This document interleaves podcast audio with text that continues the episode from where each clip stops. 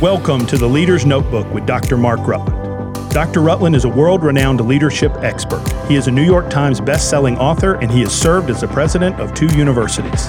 The Leader's Notebook is brought to you by Global Servants. For more information about Global Servants, please visit our website, globalservants.org. Here is your host, Dr. Mark Rutland.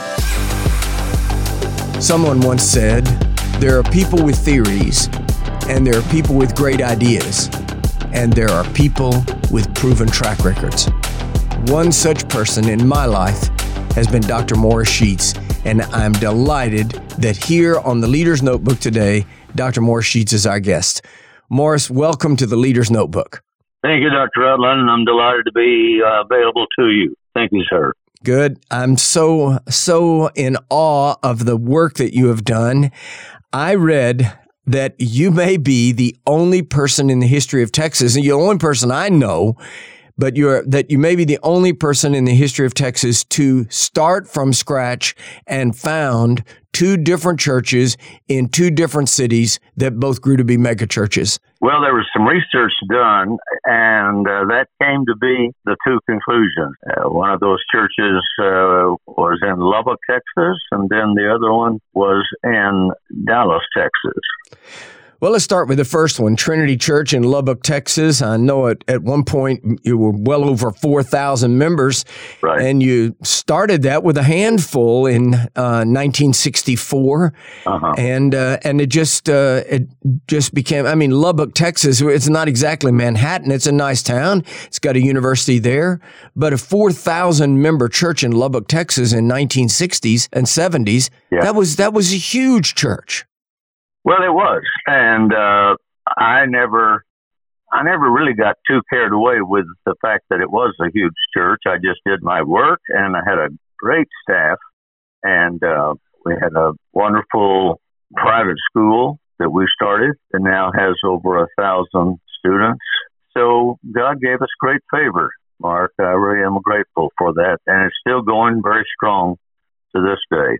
I was uh, I was scheduled to speak at an event at Trinity Church in Lubbock last year, and of course, COVID shut everything down, so I missed that. So uh-huh. I want you to let everybody at Trinity know they owe me one.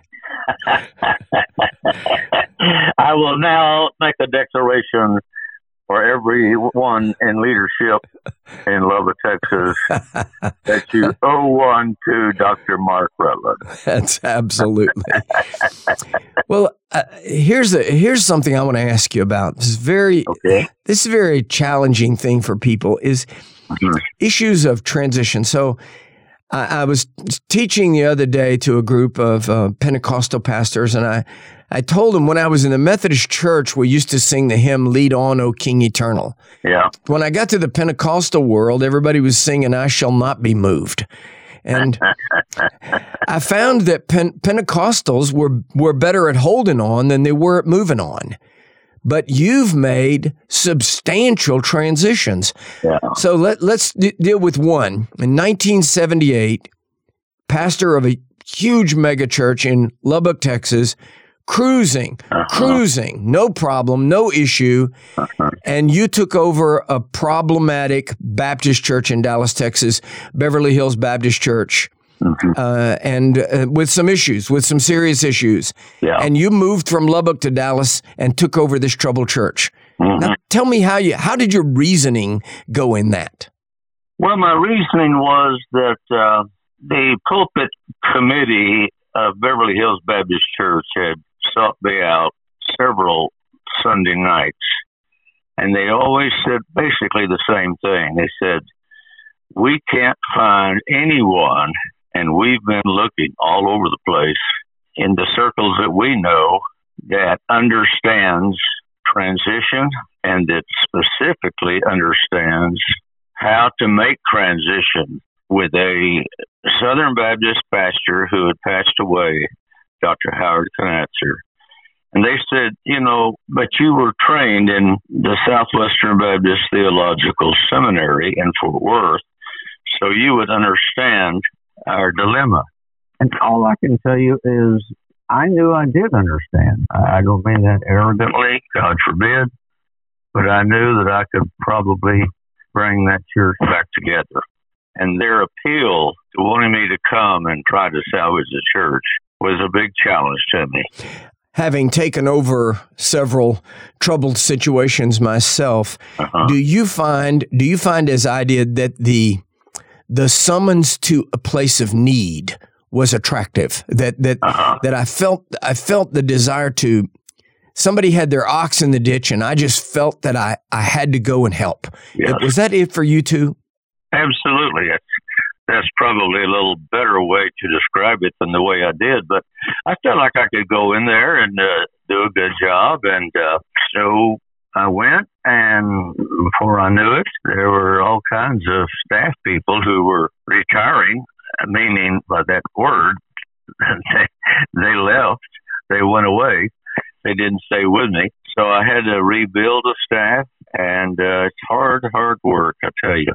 It is hard work. I've done it myself, and I know exactly what you mean. Here's my next question, Morris.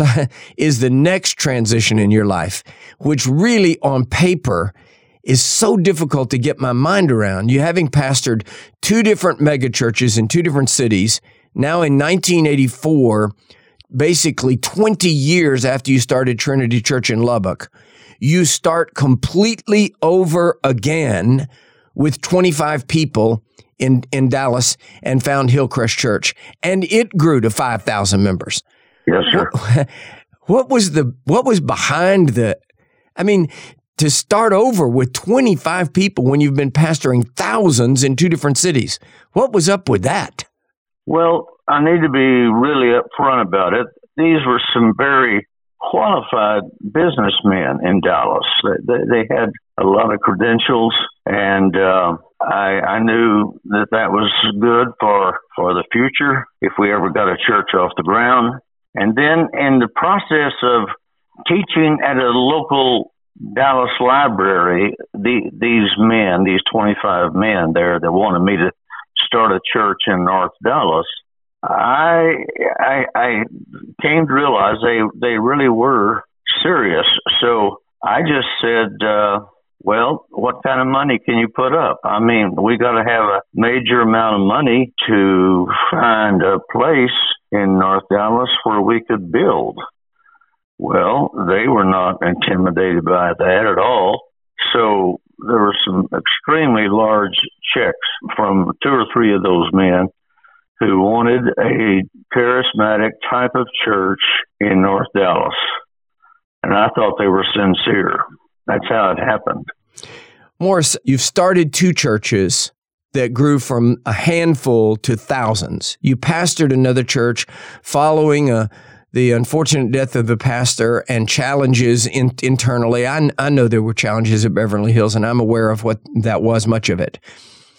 But you you did all of those with such uh, um, with such success. You made it look easy. Morris, uh, we got a lot of people listening here. There's got to be more to building a successful big church than just pixie dust. I mean, there wasn't just some kind of uh, unique anointing on Morris Sheats? Is there something that you would say, you know, the secret was this? That's a very tough question. If there was a secret, I'm not sure there was one, but if there was a secret, it was the fact that I had made up my mind that I was going to build a church in North Dallas. And that came to me through these men and their interest in wanting to do that sort of thing. And so I, I would say the biggest deterrent to building a church or taking a church to some significant growth is the leadership, or more accurately, the uh, commitment of the pastor, the one that's trying to do this thing of creating a, a job. And and and it wasn't easy. I mean we had guys in that group of 25 that for example i, I think of the word builder. There were two or three of those guys that were builders of homes and houses. And uh, they were significant in what they did so I had to be significant in what I did. Mm. What I'm trying to say is it wasn't easy because we did have conflict there's no question about it.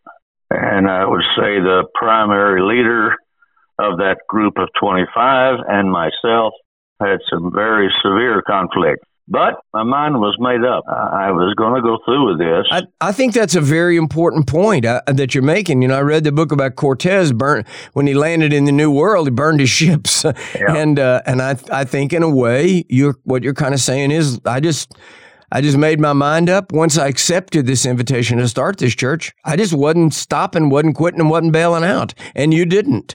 No, I did not. And uh, after about two years' time, they didn't like my style of, or at least they said they didn't like my style of leadership.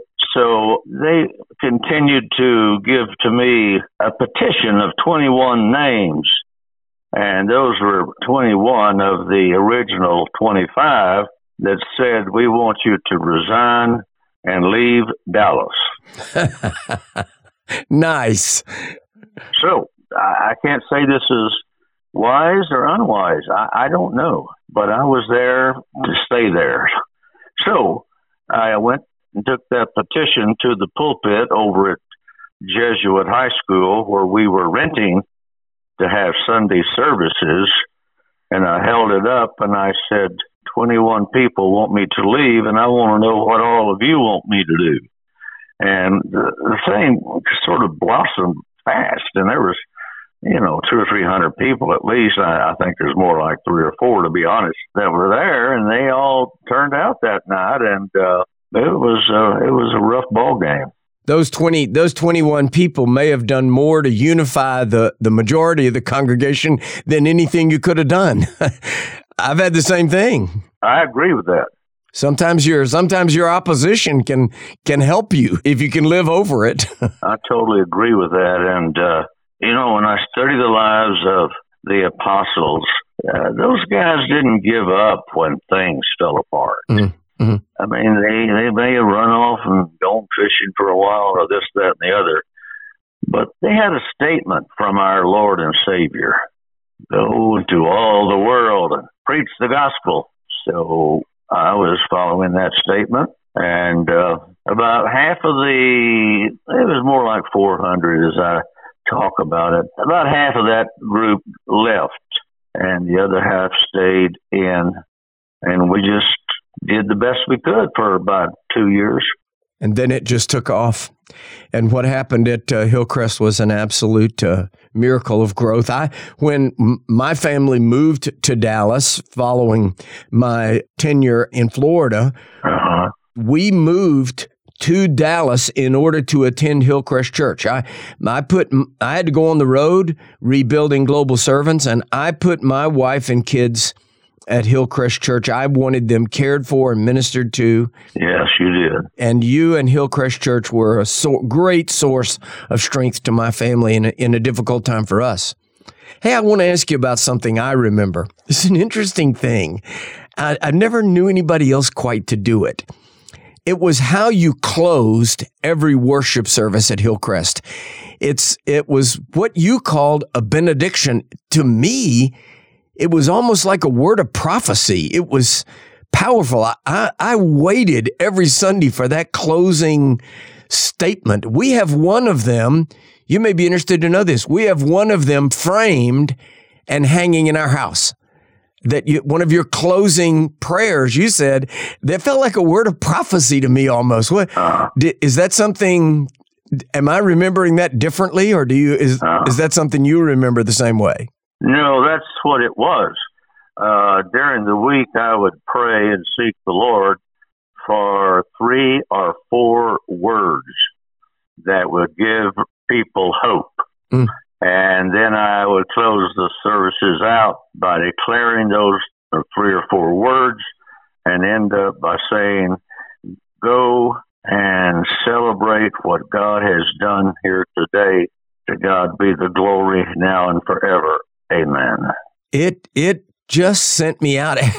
I, I want to. I just want to say that to you. I, I, remember your sermons. I love your preaching. You and I have done leadership classes together. Uh-huh. I, I, love all that. Isn't it strange? Here you are now. You're older than I am. Advanced years. We're both getting older veterans. Yeah. And what I remembered Hillcrest the most was those closing prayers. It really touched my heart. I've heard that so many times, and it was. Uh, it was something that God gave to me. It was just a gift. I, I never call myself a great prophet, but it certainly had a prophetic emphasis to it when you're telling people to go out this week. That was the sort of introductory terminology. Go out this week and remember nothing can stop you because God is with you. And that's an illustration. That's an illustration. Yeah. But it was true. It, it was true. And God blessed and the church grew and I'm extraordinarily grateful to be honest. You looking back on it now from these years you've been in the ministry decades now. You were always a pastor, a teacher, leader that was a little hard to put in a box. So you were a guy you you were a guy that pastored this huge Baptist church in Dallas, Texas. You you founded two churches. Some people would talk people talk about you and they'd say, "Oh, he's a charismatic." Other people say, "Well, I don't know. I'd call him spirit-filled." Somebody else said, "No, he's a Baptist." And so you you just never quite nobody could ever figure out what pair of shoes you wore. Well, the only pair I was interested in wearing was the shoes that God called me to wear. And I took those shoes and I wore them, be it Southern Baptist. I was showing my wife this morning. I was ordained a Southern Baptist by Beverly Hills Baptist Church in, of all places, the Fair Park Coliseum in Dallas, Texas. Hmm. And I was looking at their deacons, and they had 68 deacons, and they all signed my Bible because they were happy that I was trying to salvage the church. So I no one could ever put me in a box, and that that created a great deal of turmoil for me. That's interesting because people would say this and say that, and I just had to get the place, Doctor Mark, that I would just say, to God be the glory now and forever. Amen. Amen. Well, you your ministry over these decades was one of uh, unique uh, impact, and and you you were your own self. You were always just you never allowed anybody to squeeze you into their mold. Yeah. Morris, as we come come toward an end here, I know you founded Leadership Institute, and now you've transitioned yet again to let a new president step into Leadership Institute. And uh-huh. as you're coming toward the aging years, and I am, I, like to ask veterans one question. I, this I always end my podcast with this: If you could speak to leaders, business, political, uh, church leaders all over the world, if you could speak to them all at one time and you could just really say one thing to them about leadership, what, what would you say? What would Morris Sheats say to all these leaders? I would simply say stay the course. Stay the course. If you believe God was in you saying yes to whatever the assignment might happen to be, then for goodness sake, stay the course. And that's what I did in every situation. Sometimes that meant I couldn't stay the course because I had a very sick wife who was battling multiple sclerosis at the time I was at Beverly Hills Baptist Church. But as best as I could, maybe that's a better way to say it, as best as I could, stay the course. Well, you certainly have stayed the course, not only in ministry, but in life uh, and in your commitment to Jesus Christ. And I've, I've admired you. you from everything that you've done. I admire your leadership, your ministry, and our friendship has been a personal blessing to me, Morris. And I want to thank you for being here on, on the Leader's Notebook today. Thank you very much. Well, sir, you were the great inspiration to me. I'm honored to be on your podcast. Uh, I hope I haven't said anything that's offensive to anyone. I just know that God has a purpose in our lives. And when we uh, pay the price to hear the purpose, it works out pretty well. Today, my friends, you've heard from a veteran. This is Dr. Morris Sheats, my guest today. He has he has served well and long. He's been in full-time Christian ministry, pastoring churches, founding churches, building mega churches, and bailing out churches since the middle 1960s. And now you're hearing the voice of veteran leadership. Thank you for joining us today. Until we meet again, this has been the Leader's Notebook, and I'm Mark Rutland. You've been listening to the Leader's Notebook with Dr. Mark Rutland. Be sure to subscribe, rate, and review today's podcast. You can follow Dr. Rutland on Twitter at Dr. Mark Rutland or visit his website, drmarkrutland.com. Join us next week for another episode of the Leader's Notebook.